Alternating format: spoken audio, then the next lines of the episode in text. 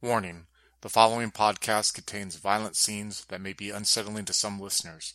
Listener discretion is advised.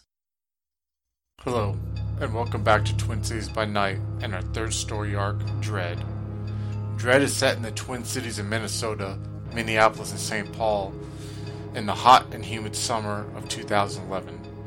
Join us again and continue to follow the journey of Katao, played by Quinn, and William, played by Slavic, as they continue to traverse the dark society held within the Twin Cities.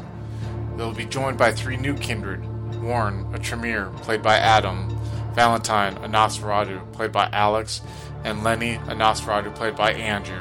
The coterie will find themselves joined together by a sense of dread. If you would like to contact us, you can follow us on Twitter at twin underscore cities underscore VTM or Facebook at Twin Cities by Night. We hope you enjoy.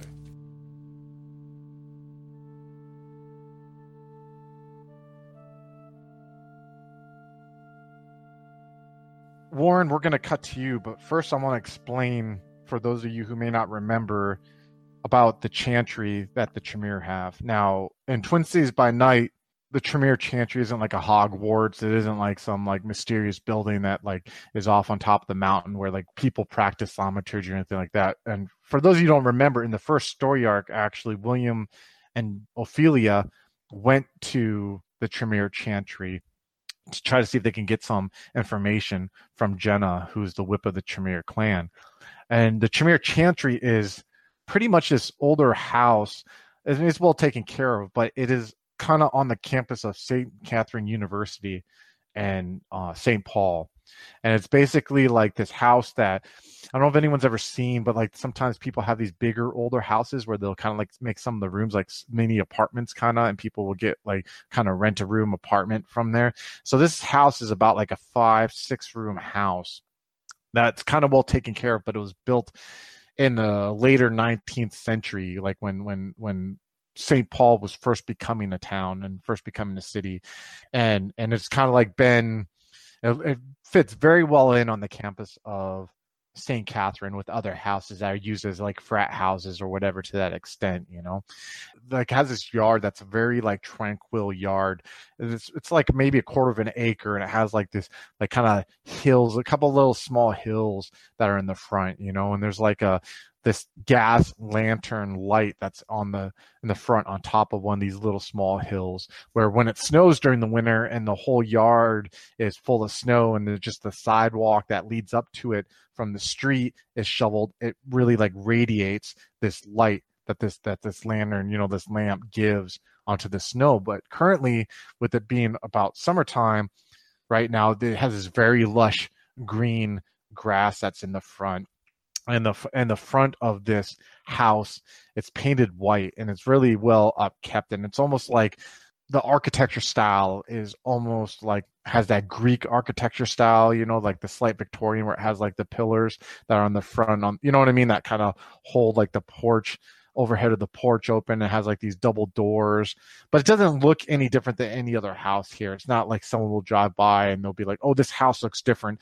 than anything else." It sticks out sore thumb. It's actually rather camouflaged in this quaint neighborhood that's outside of St. Catherine University. Because mind you, St. Catherine isn't like a university that's known like the University of Minnesota or anything like that for partying or anything. It's actually like a Catholic college. So like a lot of the kids that go to school here aren't really quite the partying type. You know what I mean? And so it's kind of has quieter evenings, doesn't bring on much attention.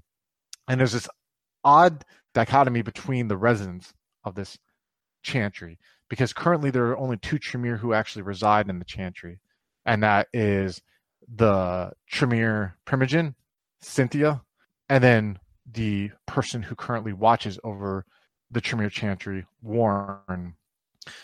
Warren, before we continue on, I want you to describe like your quarters within this chantry. Like, what would your quarters look like where he resides?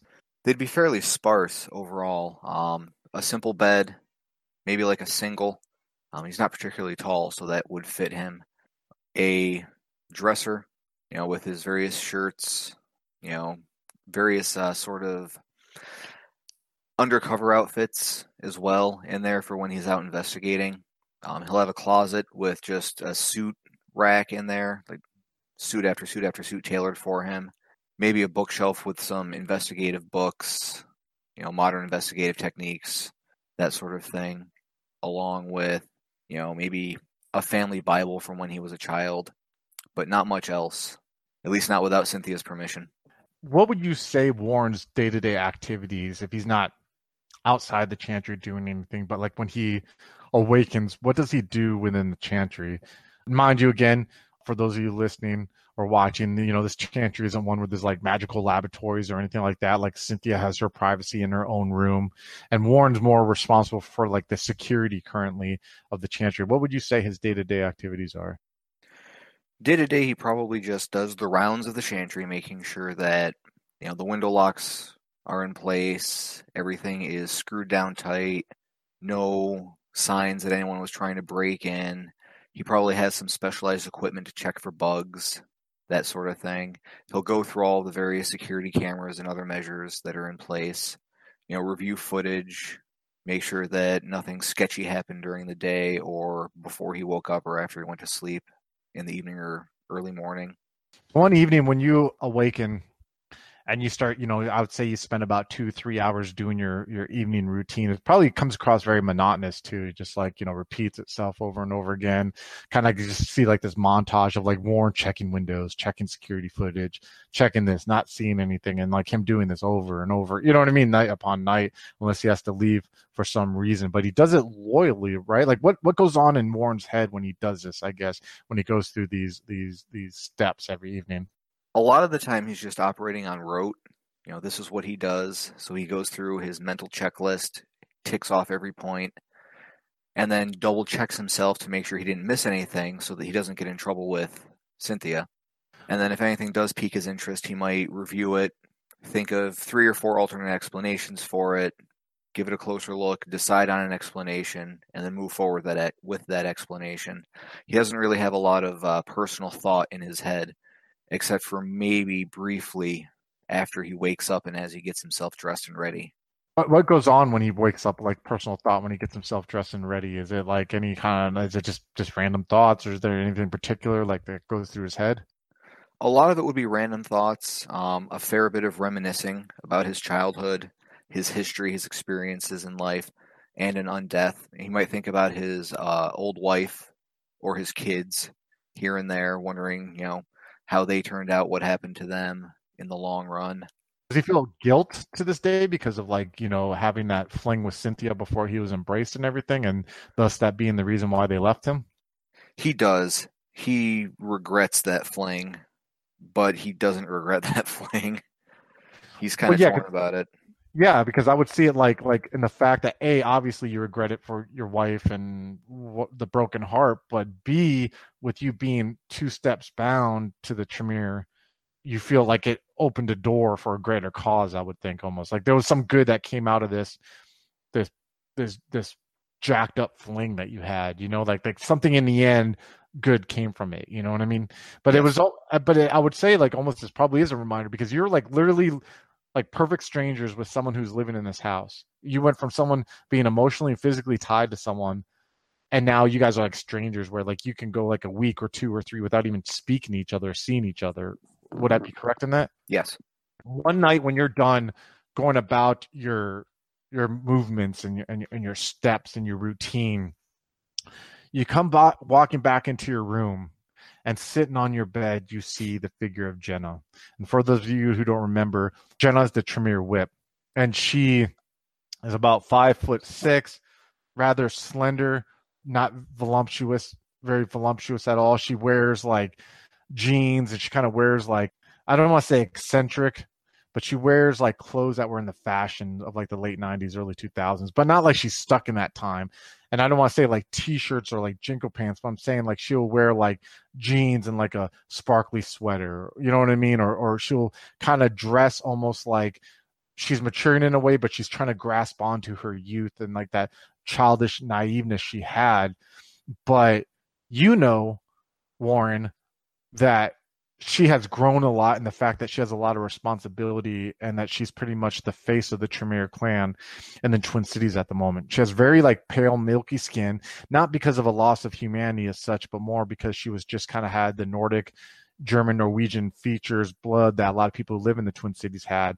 But she has like this blonde hair Hmm. that is kind of cut shorter, but like a little spiky, you know, has spikiness. And she has like these very faded freckles that are along the bridge of her nose a little bit and these very piercing gray eyes. She sits there, she's sitting on the edge of your bed looking at you. When you come in your room and open the door, you're kind of caught off guard for a little bit, but she kind of like stands up and she comes and you find that she's uh, well, you can explain this to me. She's she tries to be warm towards you, right? Because and you know this, and you you know you're an adult, and you're you're you know what I mean. You're you're you're you're you're wise enough to realize that like she's trying to make up for the callousness and the coldness that you get from Cynthia. You know what I mean? And she's trying to like give you, I guess, like caring in a way that you don't receive from your sire, right? Mhm. And so she comes up to you and she gently puts like her hand on your shoulder. She's like, Warren, Warren, please, sit sit down. I, I need to have a talk with you. Warren will flinch a little when she puts her hand on his shoulder, and then he'll recover, take a moment. Oh, okay. What what do we need to talk about? She kind of like sits on the bed. And you can see when you flinch, she gets this like look on her face, like a like she's disturbed by that. You're not at you, but you know what I mean. Like she's she a part of her does not like seeing that reaction from you. Not that she's angry at you, but it just kind of disturbs her a little bit seeing that. She goes and sits on your bed. She kind of like gently play like pats the the spot next to her on the bed. She's like, "Here, here, sit down." He'll sit out the at the foot of the bed, not next to her. Warren, I've been talking to Cynthia lately, and I can't help but feel empathetic about you being stuck in here. I feel like every time that I see you, that you're almost like this robot that's just stuck in the same movement every day. And But that's my job. well, yes, it is part of your job, but I think there's a whole different aspect of your job, or actually more responsibilities you should probably have. I things are getting crazy in the city, and sometimes I don't think Cynthia has the perception to pick that up. Sometimes Cynthia's a tragic figure, just like you are, Warren. But I think I've gotten through to her. I've been out there. I've been out here in the city interacting with kindred and I've been trying to build relations for our clan. And I was in the process of doing that with this member of the Toreador clan. Her name was Ophelia. And you and when she says her name was Ophelia, you have this memory of watching William and Ophelia going into the chantry with Jenna and one of the studies and talking. Like you saw this grainy black and white, you know what I mean? Footage of it as you're watching in this monitor room as they were talking. You actually have a recording of the conversation and everything too.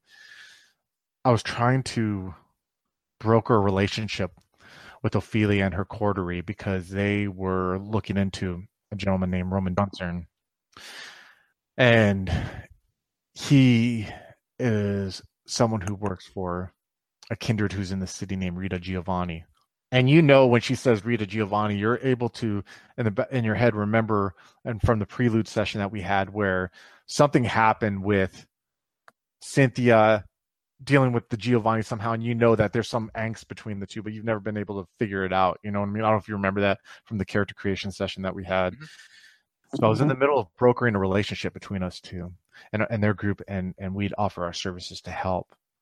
But yesterday evening, there came news that Ophelia has met final death, and that another member of that coterie, a venture named Jonathan, is missing, and that's now three kindred in this city who have now disappeared in the span of two weeks. When we went from no kindred disappearing in the city for the last 50 years to now three in the last two weeks. So I'm sure that you can see where this is kind of crazy times at the moment. And I don't think that I am capable of doing for our clan what needs to be done at this moment. So who am I being loaned out to?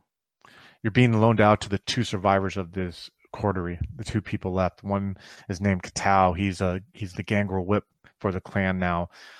One of two gangrel that are actually in the city, and another one's a venture named William. Are they paying you for me, or are they paying Cynthia for me? We're not looking at like they're paying us. We're looking at we are offering your services so that we can you can get information for us on a But couple Cynthia things. Cynthia won't like that. I convinced Cynthia that this is the best move. And to be honest with you, Warren, I think if you're successful, I really do think if you're successful in doing this, Cynthia may change her outlook on you. I don't know about that. I understand there's a lot of reason why you probably feel that way. And you may be right. But what would it hurt? A This lot. is for the.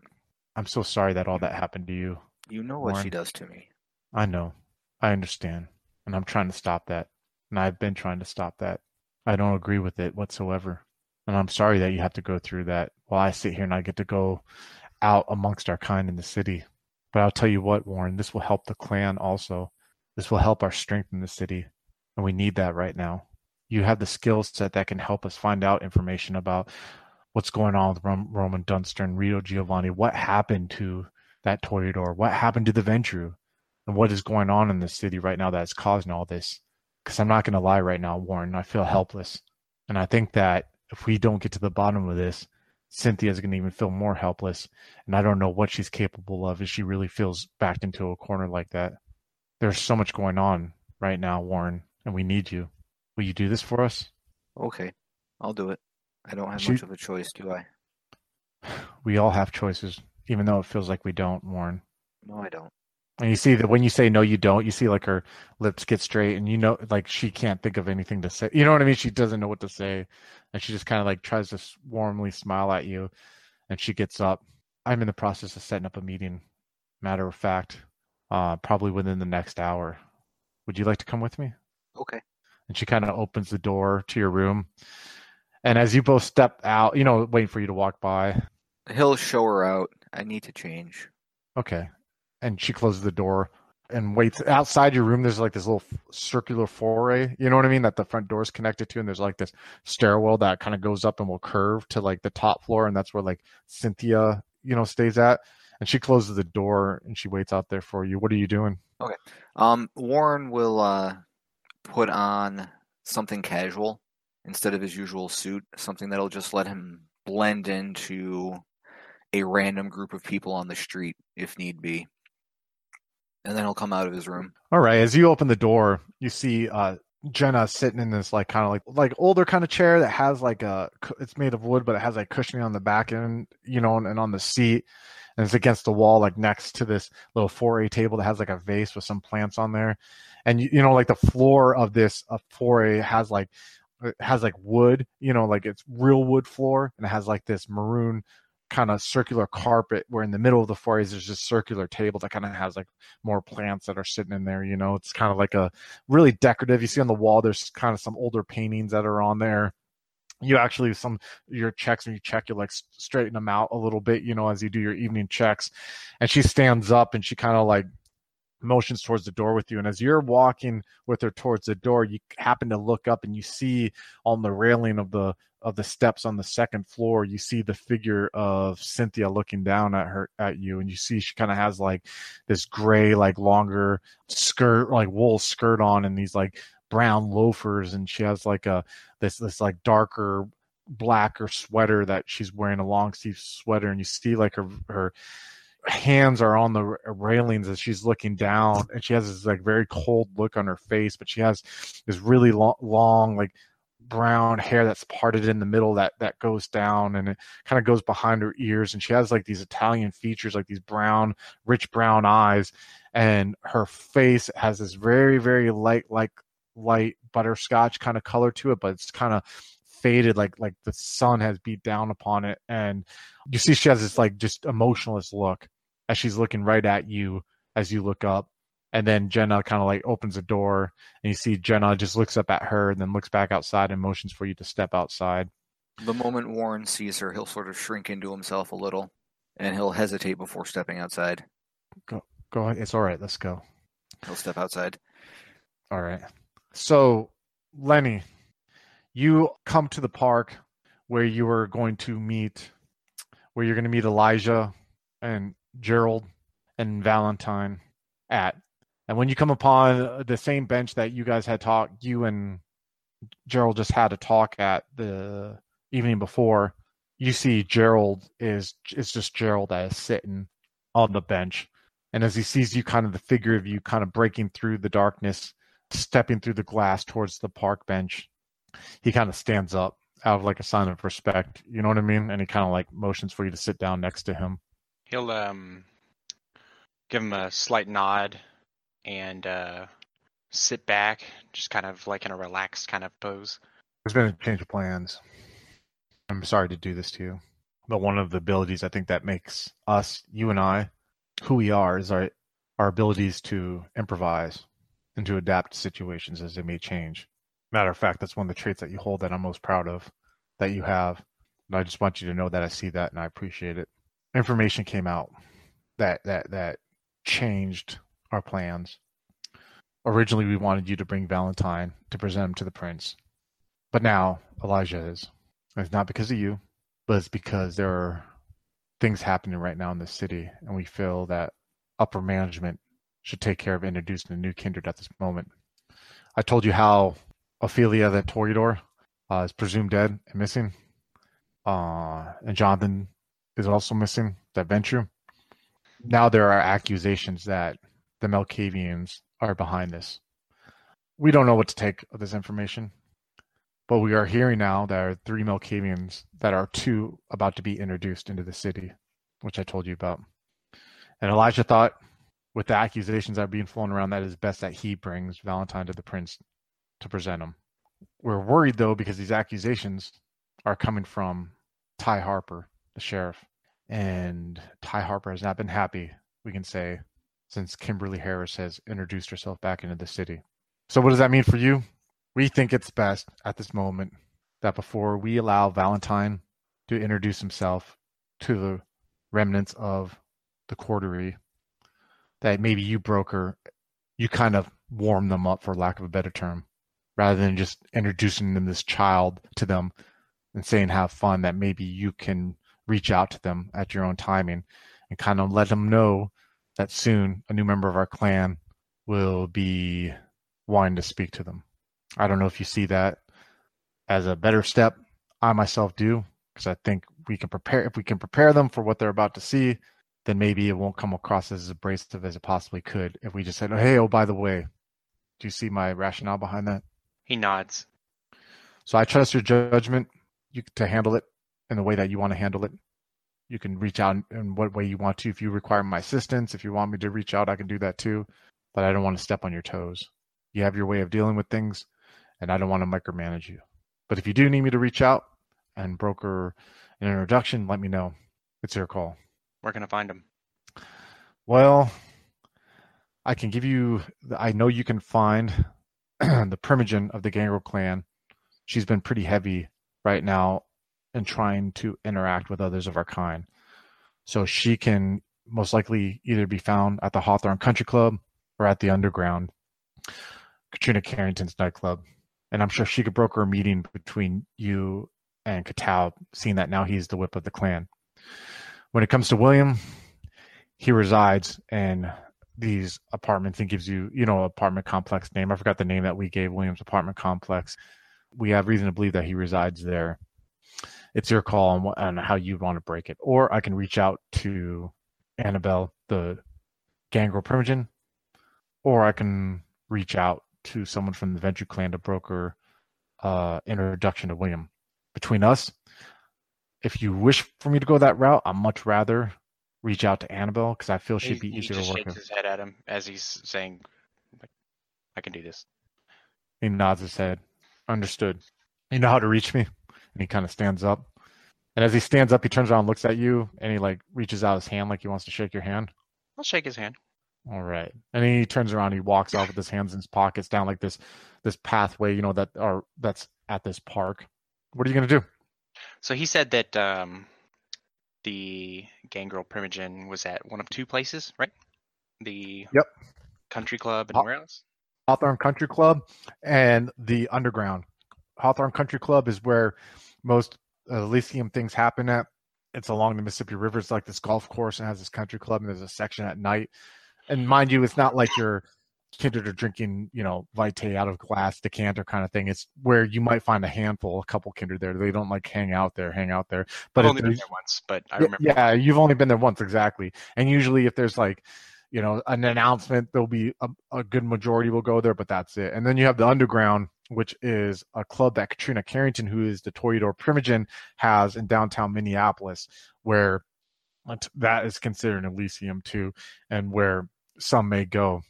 I mean, I meant to tell you is because due to the dramatic loss that the Gangrel clan has taken, that Annabelle right now, who is Primogen, is finding herself going into these trying to broker relationships right now because you got to think like they went from Malkavians went from the clan that was dead in the water to like now the Gangrel are, you know. So yeah. like the power sh- has shifted, and she's desperate right now to try to like, well, not desperate. You didn't say that, but you know what I mean. She's definitely trying to broker relations at the moment. So the the one that uh, least appeals to him is going to this uh, country club, um, but it's also the closest one to where he's at right now, easiest for him to get to, and he feels most likely to for her to be there. So he's going to just head that way. So how how does Lenny travel? Lenny Lenny walks or takes public transportation completely invisible to people around him. He will stand at a bus stop where someone else is waiting and get on with them. So he could just kind of like rides in the background of these buses, right? Just curi- out of curiosity, what obfuscate powers has that three? Uh, to, to just be invisible to people. Yeah, That's unseen presence, right? Yeah, one and two. One and two. Okay, Oh, nice. So, and there's no roll necessary to use this power unless you speak or attack or anything. So you can just kind of like mosey on. I like that. So uh, that's gonna be yeah. interesting to. That's gonna be an interesting thing to describe. So we'll say that you can take like there's a there's obviously a transit system in Minneapolis. You know that the, I would say that there's a it's a short bus ride and like you go to you walk out of the pathway of this park you know like this pathway is kind of like made of it almost looks like like there's a bunch of different rocks that are kind of mixed with blacktop. You know what I mean? And it's kind of cuts its way through this park, and there's random like lanterns. So you kind of like know these pathways like the back of your hands, almost like the lines of your palms. You you know where they lead to in this different park system. You know where one will get you to this bus stop or one will get you to this spot. You know, not that they interconnect city, but you just know your way around here from nights of walking. So you walk along this and you kind of just find yourself being the only one. You can kind of hear some background noise, you know, because it kind of carries through the park and maybe a couple people at like a picnic table having a, like a six pack or something like that, but not obnoxious. This is usually kind of a genuine respected area, you know, of the city. And as you walk along this path and you hear your foot crunching on, on, on the pathway, you eventually break through the park and to where you're along the side of one of these streets on a sidewalk. And you see this bus stop, which is like, you know, it's like painted green and it has like this green bench you could sit on, but also behind it has like a little billboard thing with an overhead. And like on the billboard behind it, there's some random like flyers that are taped all over it for like local musical shows, like at the second, first Avenue Club or like local like coffee shops or, or different services that provide like guitar lessons. It's all like taped and there's like layers of this that are on there. And you could kind of see like on the green paint of like the benches, like random things that were carved with keys or initials or something to that extent. And you see like there's this older lady who's just sitting there. She looks like years of, of poverty have just like pushed her down more to where she can never climb out of the hole of poverty. And like this transit system is her one way to connect and be able to accomplish things that she needs to in life.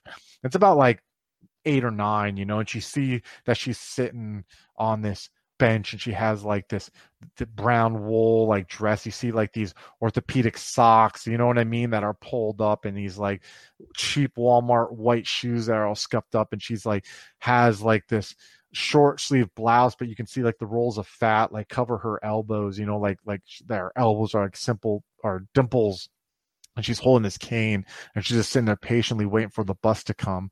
And you're standing there. What like what's going on like what's going on in your head as you're standing waiting for the bus and you know she can't see you? Like what does that bring out in and and lenny when he knows he's able to walk amongst people like this? And and you can witness them at their most private you know what i mean? Like this lady thinks she's by herself right now you know? Does that bring out any feeling in lenny? You know i'd i'd say that uh it's um it's his primary source of connection to people and so he gets kind of like a perverse kind of like uh you know it's like when you, you ever sit down like in a, a, public place and people watch you know you're like maybe in like a food court of a mall and you're just watching people and they don't think anyone's looking at them and they just do some goofy shit. You know it's kind of one of those those types of things where he's just kind of like you know this is this is how he kind of associates with most people is like silent observation. You don't even know he's there. So you are standing there watching this, and eventually you kind of hear down the street this bus coming, and you see this bus is the front of the bus. You can't make out the driver. You can just see that it's painted like gray and purple, eh, and and you see it eventually coming, and you see like the front has this real cheap, cheap like digital like where it says what street's going to and you see as it rolls and it slowly stops and you hear like the hydraulics of the brake and the as like the train or the the bus stops and you see like the the name changes to whatever street that Hawthorne is within walking distance of the Hawthorne Country Club and you're as the doors open up and no one comes out and you see like this old lady like she gets up and she like kind of like leans her weight on the cane and you realize just like you weren't able to tell so much as she was sitting but you kind of see she's kind of rather obese and she's like trying to make her way up and she walks up slowly and she puts her hand on this on this steel stainless steel like can banister and she's like walking her way up the cane trying to make her way up these three steps and you just see like this older black guy is like driving the bus you just see him like for a second looks out the side of his eyes like annoyed and then he just kind of looks defeated again as he's just looking ahead at the street just waiting for her to get on and you feel you notice that like when you come behind her like instinctually the bus driver knows not to close the door like after her you know? And there's even comes a moment where your lumbering form comes up the steps and you turn to go down the aisle like your elbows like maybe within an inch of his arm and you see instinctive instinctively he just kind of like shifts over. But he doesn't like you know what i mean? Realize that there's a figure there and then he sits right as you go and you realize that you two are the only ones on the bus now and the bus slowly you feel it start taking off from the curb and you feel it catching speed as it goes down the street. You're looking out uh, the window and you see just like random billboard signs of businesses kind of go by and then eventually you see again it kind of goes to greener a little bit more greener and you see that there's like another like like street like kind of where like the the businesses are starting to end and it's kind of going back into more of the park area and then the bus pulls over to a similar looking bus stop and then and you see it stop and you walk and you real and, and like the bus driver doesn't even look at you and you go and stand by the door and you see him instinctively reach out and open you know what i mean? The the door and you see psh, it open it up and you walk out and it closes. And he didn't even look at you. He didn't even like do any yeah. of that shit or anything like that. There's no one waiting outside and he just takes off. And i would almost say that adds like a little i don't know like adds more to the people watching. Like it's almost like you feel like a sneaky peek. You know what i mean? Like it's like that do, um he's like this uh, uh, this like unseen presence that's just moving through society without anyone realizing. You know, just liking the feel of just being invisible. Yeah, and if for, and if anyone ever got that on camera, all they would see is a lumbering form with a hood over its head. You know what I mean? Like mm. hands in its like hoodie, just walking out, and a bus driver letting him out. You know what I mean? So you step out onto the sidewalk, and you can see as you step out onto the sidewalk of this bus stop, you can see that like it's just a comfortable enough distance from the country club to where the help the people who work at the country club can get dropped off there and walk maybe like half a mile to get there and not have to have this bus pull up and ruin the the serenity yeah the, the experience of the of the country club and so you start walking along the sidewalk and you're going to the country club and you know at this point that there's two entrances to the country club. There's the front entrance where like like someone like even like a towel could like roll up in his car and get out and they know that at night there's people who are going to go and whatever and they don't ask questions. You don't know if they work for the prince you don't know any of this shit you don't know any of the layout. But you also know there's another like entrance if kindred need to use it that they can go through like the kitchen area. You know what i mean? Where like the kitchens would normally be ran at and everything like that. I take it that's the entrance you'd want to go through to kind of keep with your what you're doing at the moment yeah, yeah, I'd say so. He, if he needs to, he can he can uh, create a mask to disguise himself in case he comes across someone. So you start, you walk like you come up to, you know, you're walking along the sidewalk, and you come up to the front entrance of the Hawthorne Country Club. I've explained it before, but I'll explain again. Where there's like a circular drive, and you can like drive your car, and you can park, and someone can like take it for you. Or on the left, where you can't see where you're at now, you know there's like a parking lot there. But you also know where the sidewalk kind of splits and leads to the front entrance. There's like another like path, smaller sidewalk that kind of goes down this slope and kind of goes along the side. You know what I mean? Where people who are, can't even see it out of windows, you know, and leads down and then it kind of comes up again to like this back entrance. And at this time, you can see like the golf course. You can see at night, at least the, you know what I mean, the rolling, and you can see like kind of in the distance, like the Mississippi River. You know what I mean? Like like the the the lights of the the country club are kind of like reflecting off of it, and you're able to go around and you go into where the back kitchen area is. You actually see like there's some people who are like it's like nine or ten at night, and they're not like cooking, but they're prepping for the next day or they're cleaning and you see like they're wearing like these white pants and like, you know, like have the like the the the overhead apron on and they don't notice you at all. Like you go walking right by them, they're like dumping shit into the dumpster.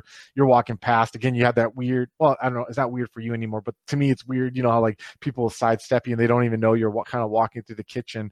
You're able to walk through the kitchen, you walk through this. You come out of the kitchen of the stainless steel confines of the kitchen and you come into like this banquet hall and you know in the banquet hall it's completely empty now like the chairs are put up you know what i mean on these circular tables there's about eight of them there's like a stage if someone wanted to give like a presentation or speak like it could be used for like a wedding reception in a way and you know that this isn't where the kindred meet but you know like you kind of walk through this banquet hall and you know past the double doors that are on the left of the banquet hall that's kind of where it's considered to be you know what I mean, where the kindred are going to reside. And it's usually like there's like this little library area. There's this area of like kind of like booths with circular table with these huge like clear wall windows that look at that see the Mississippi River and the golf course. And there's like a boardroom of sorts, which you've never been in. But you know, like kind of like this like thousand square foot area of like these four different rooms is kind of where like kindred have been known to go and talk. And you come through the the the double doors of the banquet hall. What are you what are you doing I mean, he's just going in and um, is he going to use? Is he going to keep like unseen presence, or is he going to like drop it? Is he going to use Mask of a Thousand Faces, or what? What's his plan? I'm gonna wait until uh, I get right to the area where the kindred meet together, and then use a mask to just yeah. kind of, you know, hide his uh, true appearance. True appearance. Yeah. All right, let's see. Mask of a Thousand Faces. Obfuscate. It's a manipulation performance. All right, go ahead and roll it. I have three successes. Holy cow. He looks the way he wants to appear. All right. So just for those who are who and for my to refresh me, how does he appear when he uses Mask of a Thousand Faces? Uh, it's going to be different every time. So this particular time, he's going to appear um, at the like peak of his own life when he um, was embraced. You know, just like specimen of you know pure physical presence and uh, relative attractiveness, the chiseled features. You know, tall, handsome kind of guy. So you utilize obfuscate, and as you come walking in, you see like like the area, the lounge area and, and you kind of see that there's really not quite too many. There's there, there's only one person who's sitting in this area, and it's Annabelle. Uh, Annabelle is the primogen for the Gangrel clan. For those of you who don't know, she's kind of short, little heavier set, has like strawberry blonde hair that kind of goes to her shoulder, has freckles over her face. She's wearing like these brown corduroy pants. She has a, a like a gray uh, hoodie, pullover hoodie that's on, and she has like like some just normal tennis shoes that look like cheap tennis shoes, nothing too fancy, you know. And you see she's staring out at the Mississippi River through one of the through through one of these large picture windows, this huge large picture window. It's like 30 feet by 30 feet. You know what I mean? She has her hands in her hoodie and she's just kind of stand standing there staring out like she doesn't even notice you as you are in the room. I'm going to quietly walk up to within a few feet of her. Uh, like I don't want her to notice that until I speak to her. I'll say that you can do that. Go ahead. Okay. And once I get up close, I'll just say, "It's beautiful, isn't it?" You see her quickly turn around and look at you, and you see for like a second when she looks at you, you see like the predator in her for a second, and then when she like you see a, a, like a like a quick like sense of confusion. She's like, "Yeah, yeah, yeah, she just looks like she's not quite sure how to interpret what's going on now because she hasn't seen you in this form before. You know what I mean? So she's yeah. just kind of looking at you. Sometimes I like to sit on a bench on the riverside and just look out at things overnight. It's very peaceful. Yeah, yeah. There's some of us who like to to look at the view from this room here. I can't say that I've made your acquaintance though before. I'll hold my uh, hand out to her, like to shake it, and uh, say, "Lenny, she she like for a second you see her hand reaches out and she shakes it. She's like, "Oh, Gerald's friend." Yeah, you're Annabelle, right? Yes, yes, yes, I am.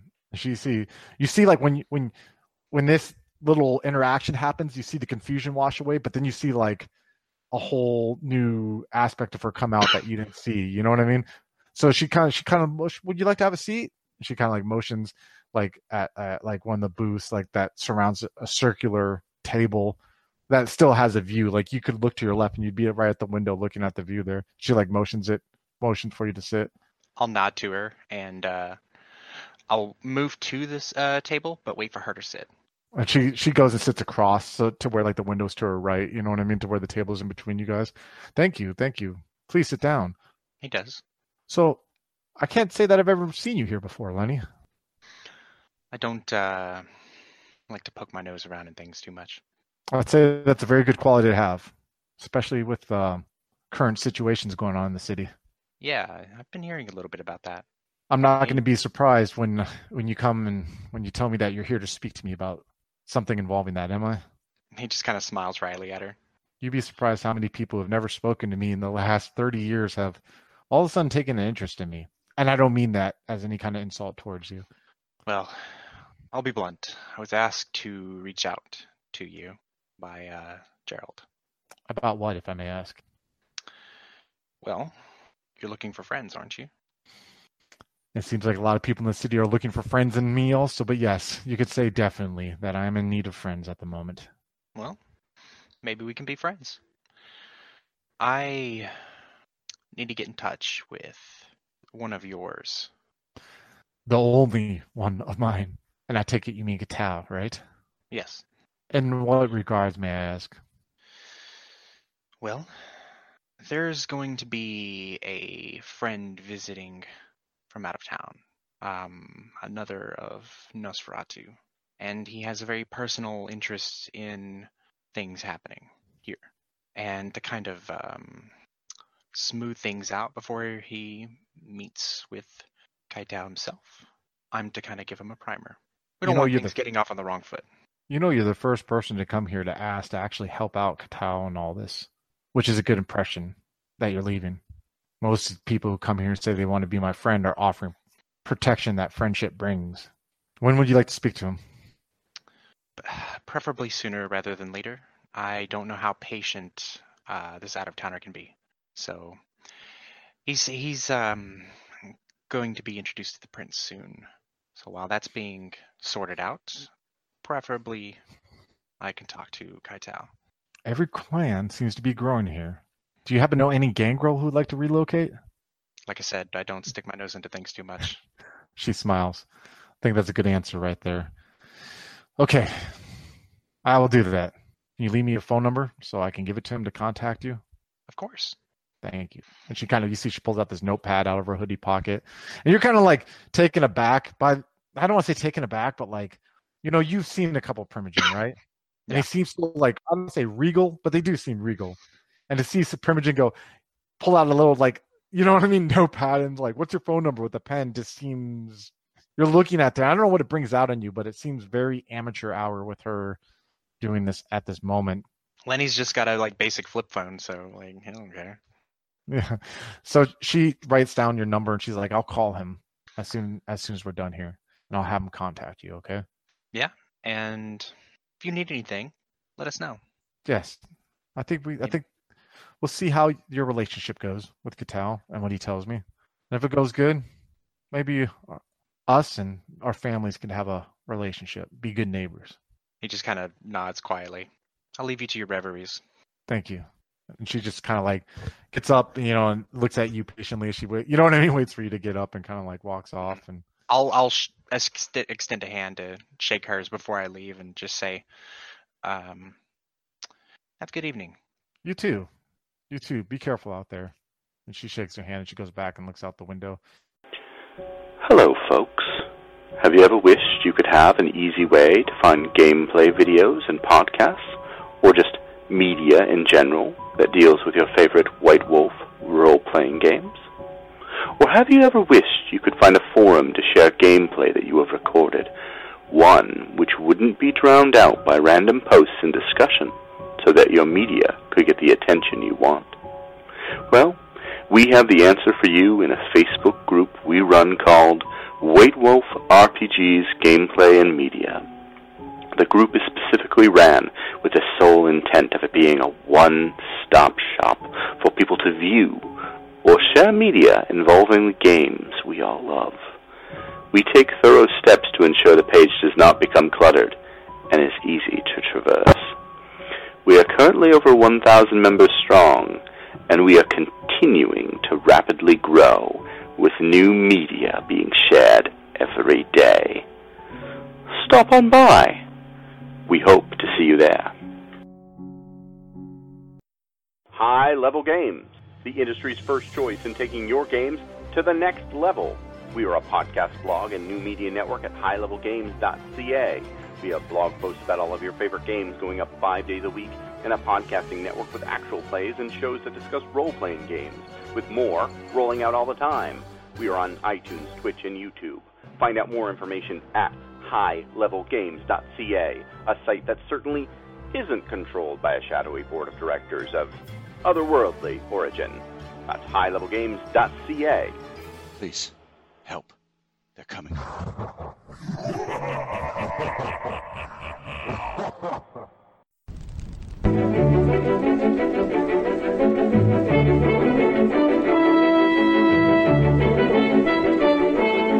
The Los Angeles metropolitan area is constantly growing and changing.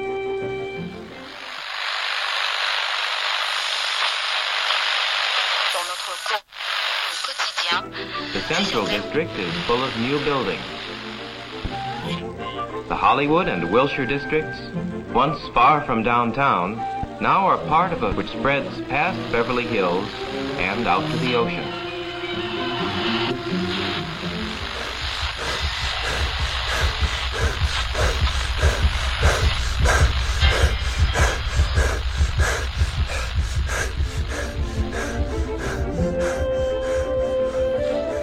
Why is all this going on in Los Angeles?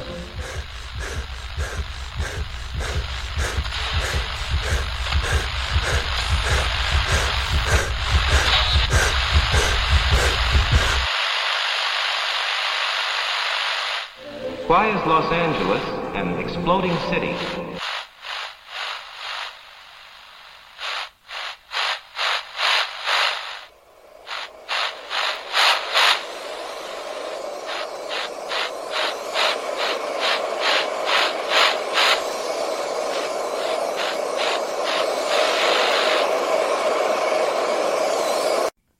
Neon Masquerade, The Demon's Mirror.